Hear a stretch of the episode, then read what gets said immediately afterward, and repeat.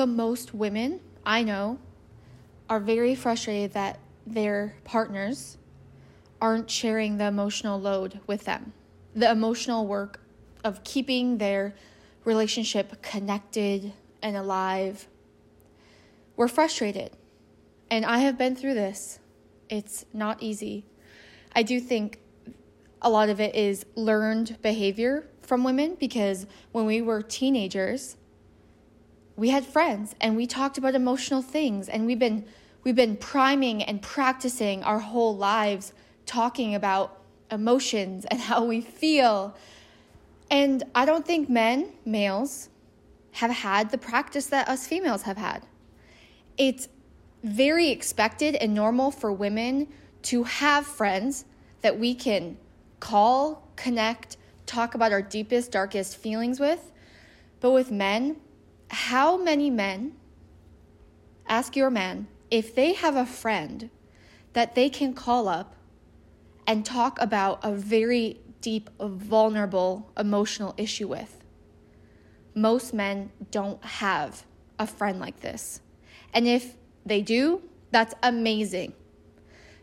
Usually, men have friends that they go and golf with, they go and watch sports with, and it's surface level. For men, their partner, their woman, usually is the one and only person in their life that they can be vulnerable with, that they can be emotional with. With women, we have a village. We have a friend for every type of issue we want help with. We have practice.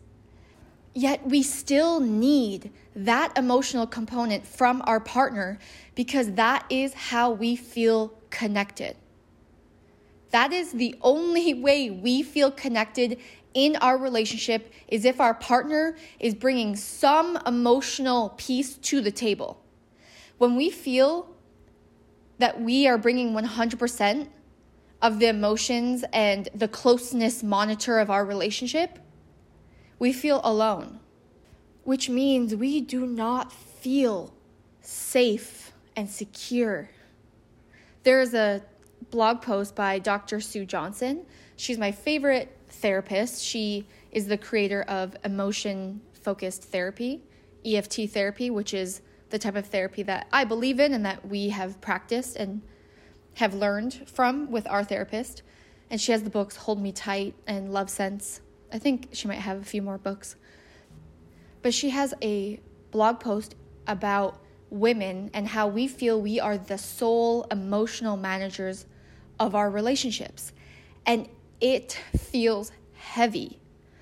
And the true root of why it's so heavy is because if we feel that our partner only notices when the dial is turned completely off with connection, if you only notice when our emotional connection is completely dialed off, how can we truly feel safe and secure in the relationship?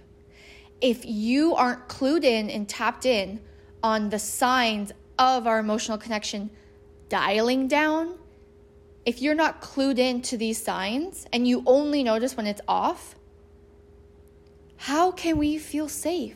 How can we feel secure in this relationship?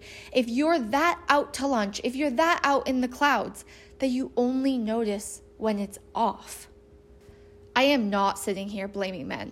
I am always blaming the system or the culture. I blame the culture and the society that have handicapped men from feeling their emotions and their feelings, because the masculine norms are cut that shit off. Do not feel, do not cry, do not be vulnerable, because that is not manly. Obviously, this is all very blatant. Men, in order to be truly masculine and the alpha male, cannot show emotions because they cannot be displayed as weak. So obviously, while us girls are getting practice with talking about our emotions and our feelings with our friends as children and as teenagers, boys are learning to cut this off in their bodies. They are learning to shut down their emotional system, deny, repress, drink away, smoke away their emotions. So then when a male and a female start dating each other in teenage years or a little later, it's always the same story. The girl is like, hey, are you there? She's poking the bear. She's poke. Are you there? Do you care about me? Do you love me? What? Is there anything in this shell of this human body? And then when the woman pokes, the male typically shuts down, freezes, runs away, because he doesn't even know how to meet her in that space of vulnerability. Talk to any couple at any age. This is the cycle. This is what happens. And that's what we need to talk about today. So first, I think it's very common for a female to say, I need an emotional something to feel connected. I need you to give me something about your feelings, your emotions, something. I need something to start feeling connected. I need something to grow this bond. And males typically, they're like, oh, I just need to have sex to feel connected. And while that may feel true to males, I think that's because that's the only practice and what they've ever known. So then when they actually start to become self-aware of their emotions and their feelings, they would start to notice that, oh no, my heart actually doubles in size when me and my partner like double over laughing over something super funny. Once a man starts to become aware and present with his body, and he is fully rooted in his body, he would start to notice these things. But I think he just has so much practice with feeling externally during sex, and then he thinks that is connection. I personally think that's just the practice they've had, so that's what they think is only true. But once you start becoming aware and present with yourself in the present moment, you do start noticing when your heart swells, when you get a rush of love in these little emotional moments that maybe a man normally wouldn't notice. These are called attachment cues. So attachment cues are little signals of body language that your partner does that within seconds you know whether you're going to be in danger or conflict, or you're going to be more loved. So say your partner eye rolls at you. Immediately your system, your nervous system says, danger, danger. She's annoyed. I'm not safe anymore. Or if she gives you like a little laugh with like a nose scrunch, that you know she's so happy in that moment, your nervous system tells you are safe and you are loved. These happen many, many, many times a day, every single day. So just start paying attention to these attachment cues from your partner. You know, if they eye roll, if they kind of give a head nod, if they just come up and hug you randomly, these are attachment cues. There are negative and positive, and we communicate what they are feeling based on simple body behavior.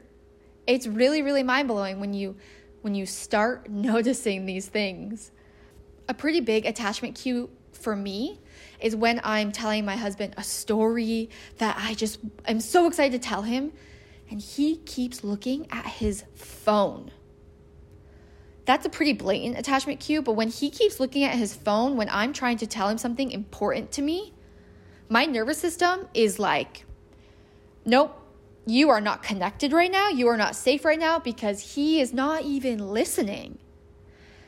So now when he looks at his phone, when I'm telling him something important, I'm like, please stop looking at your phone. Please look at me in my eyes. This story is really important to me.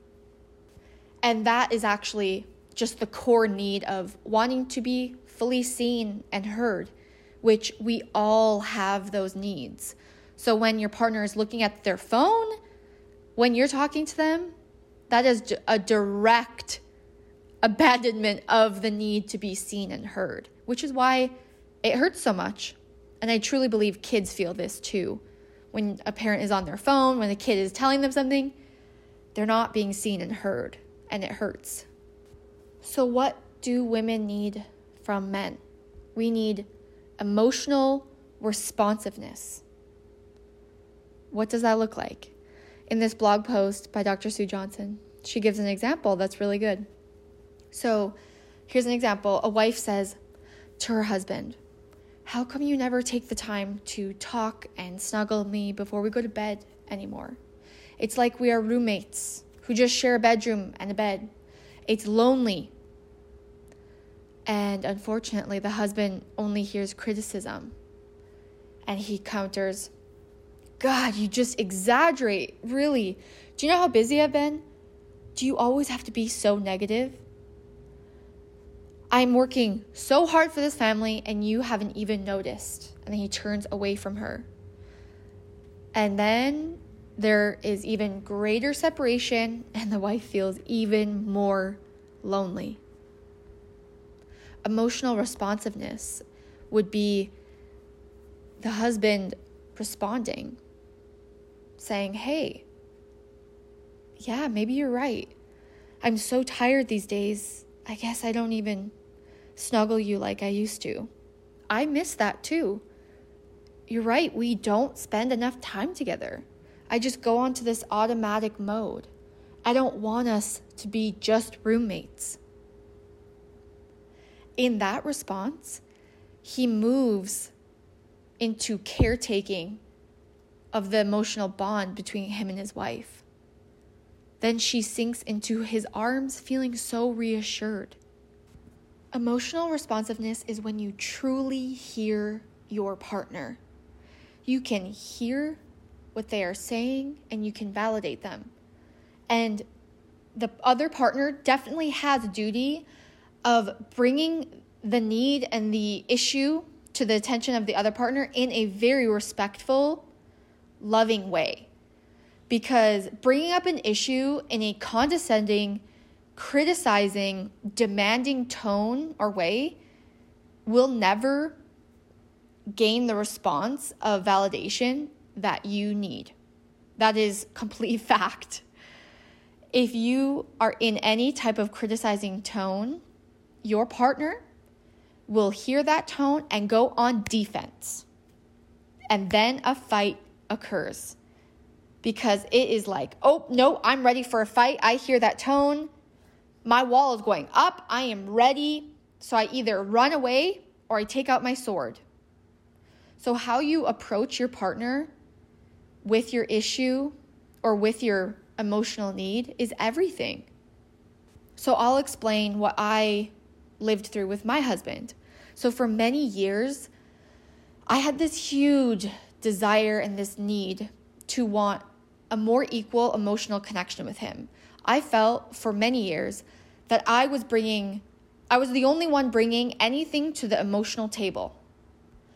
It was all on me. It was all on my shoulders. And if I stopped doing it, our relationship would crumble. We would be done. Because it was all up to me. It was all on my shoulders, in my responsibility. And it was heavy. And I did not feel okay doing this. But it was our habit. So how can you break out of a habit that has formed? Because we've been together for maybe 15 years. Once that habit forms, because the habit formed because we were unconscious. We were not aware of how to communicate when we were younger. We were not aware of any of this, so this just unconsciously happened. But then, once I became aware and we started going to therapy, you become aware of these habits. So I realized, no, I am not fulfilled. I do not feel safe. I do not feel connected being the only person bringing anything emotional to the table. I felt like it was 100% on my shoulders. And I was not okay with it anymore. So for many years, I asked him, "I need you to bring something to the table. I need you to." And I felt like my requests were always unanswered. He would never follow through. There was no action step with actually hearing my need, that I needed I needed help. I needed him to bring something to the table so that we could stay connected. And it wasn't my full responsibility. I was the sole closeness emotional monitor, and I wasn't okay with that anymore. I needed something more. I needed something more from him. I needed an emotional something to feel connected. So for many years, I would voice this need and it would go unanswered. And eventually last year, I was starting to come to a tipping point. I didn't know how many more years I could sit here knowing my need, asking him for the need, and not getting it fulfilled or answered. It was a huge burden on me. So finally, I had to sit him down and talk so clearly and so seriously to him and let him know that I was not going to wait around another 10 years and wait for him to make this a priority. It was not an ultimatum. It was my true heart saying, I know what I need. I know what we're capable of. And I am not going to wait around 10 years, 20 years, 30 years for you to just wake up one day.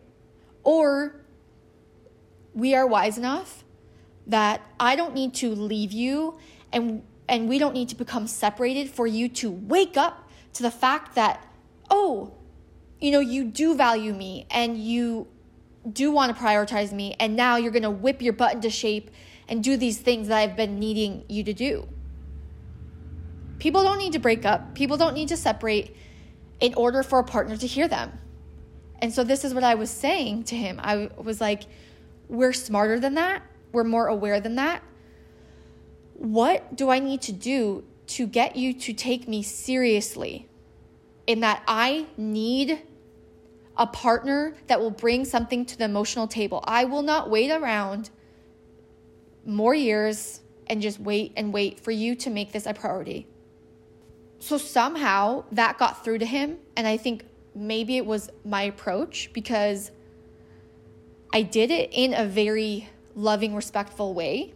It wasn't in a nagging, bad way at all. And maybe the fact that I told him, like, we don't need to be these average people that break up and then realize, oh, what we had once we don't have it anymore. That's a path for people that are not aware and that are clueless, and we aren't that people. Like, we have the capacity and the ability to truly hear each other in the moment and then go into action. So finally, he did hear me. And that's why he finally went to therapy completely alone, because he needed to figure out his own shit that had nothing to do with me. So him going to the therapist solo, with her being an outside observer on the things that were going on with him, was huge. It was everything, because honestly, the therapist would say a lot of the things I was telling him. But just because I'm his wife, the message wasn't really getting through. That's just kind of like, you know, the parent-child relationship. If you're a child and your parent is telling you, this is what you need to do, you're not going to listen to them just because you're the parent.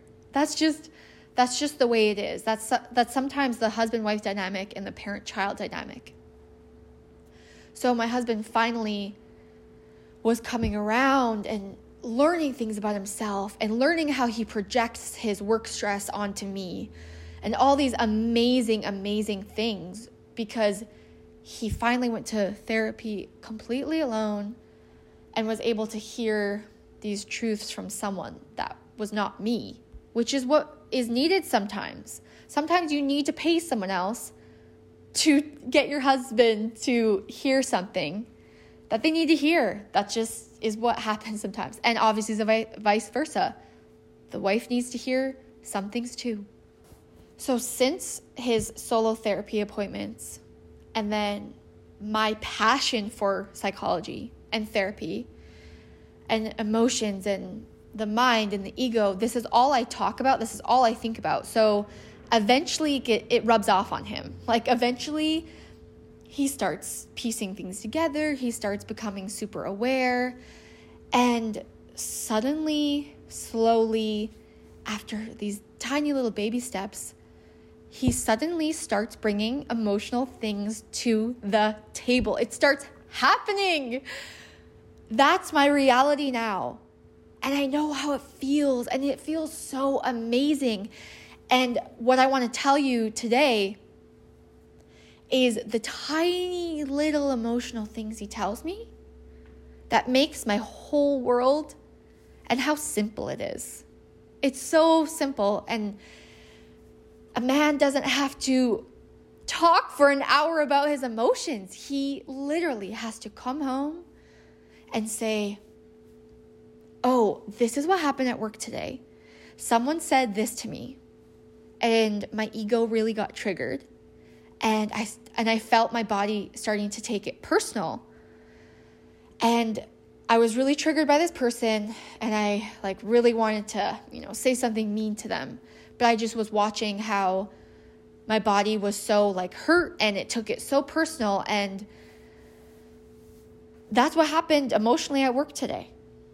So that is how simple it can be, is a man electively saying something emotional that happened in his day. That's it. That's it.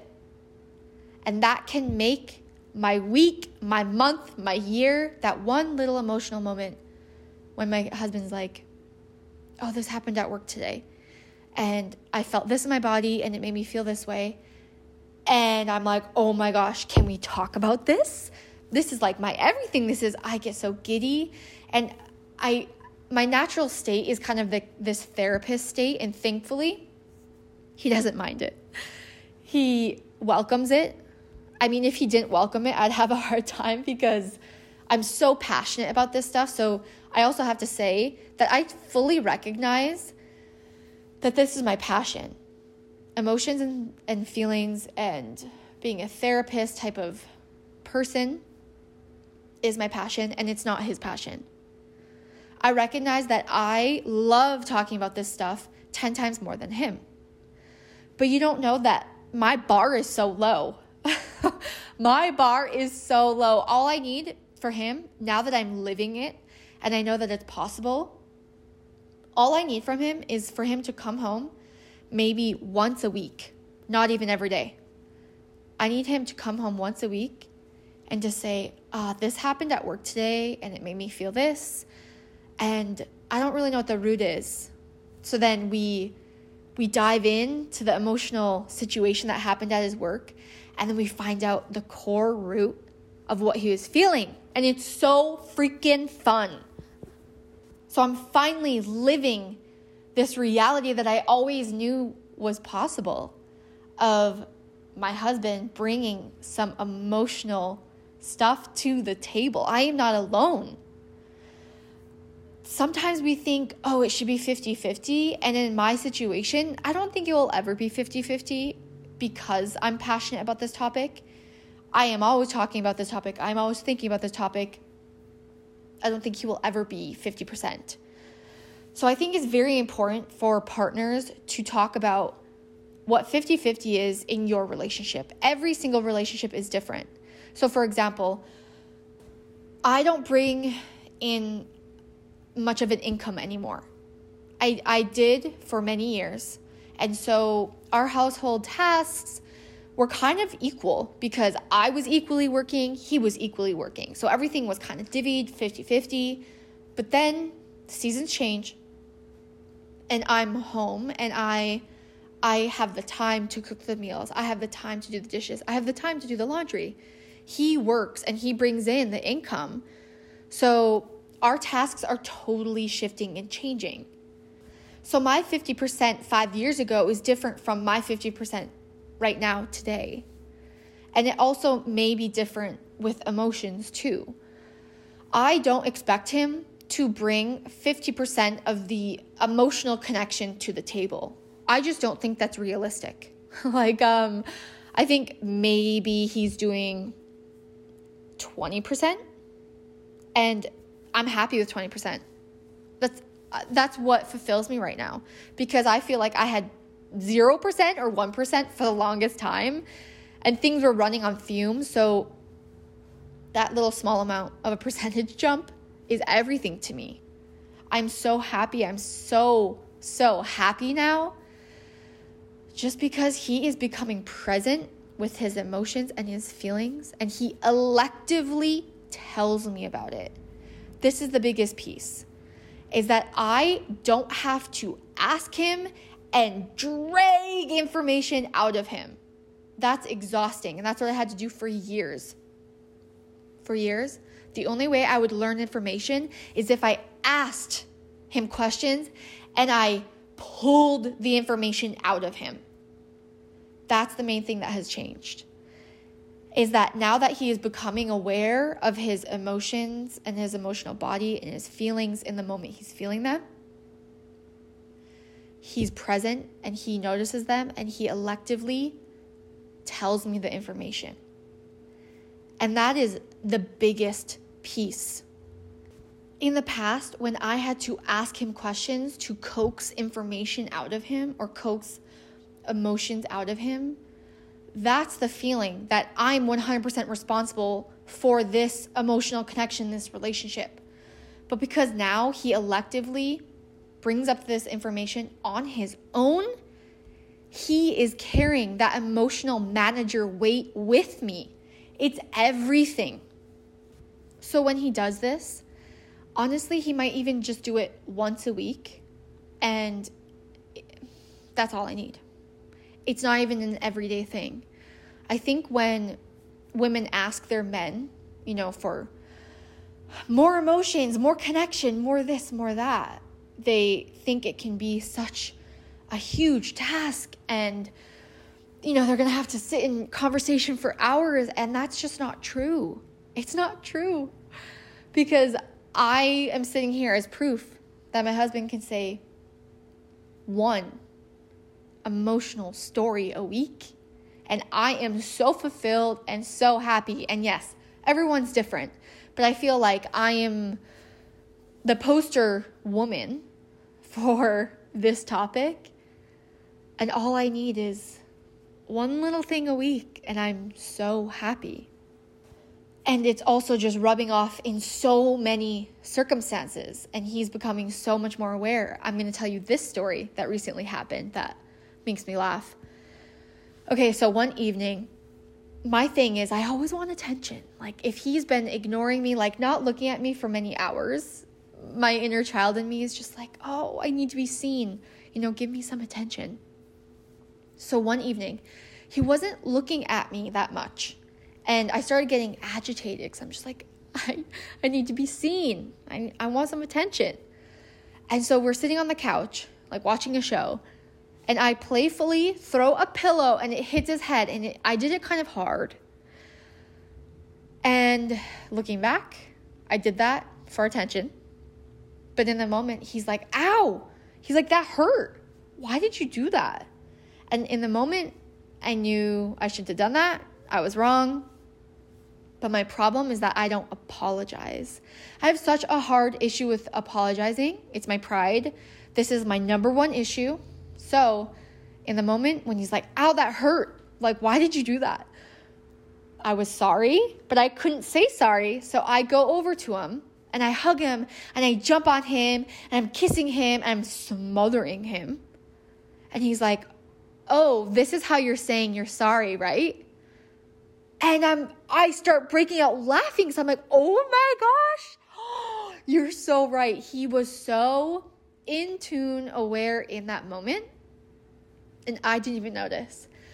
My body was verbally, my body was showing him it was sorry without verbalizing it, and he was clued in, tapped in, and was like, ah, you're showing me you're sorry without saying you're sorry. That's what's happening right now. And I couldn't believe that just happened. And I feel like I am not the only one that is in this relationship anymore because of that little scenario.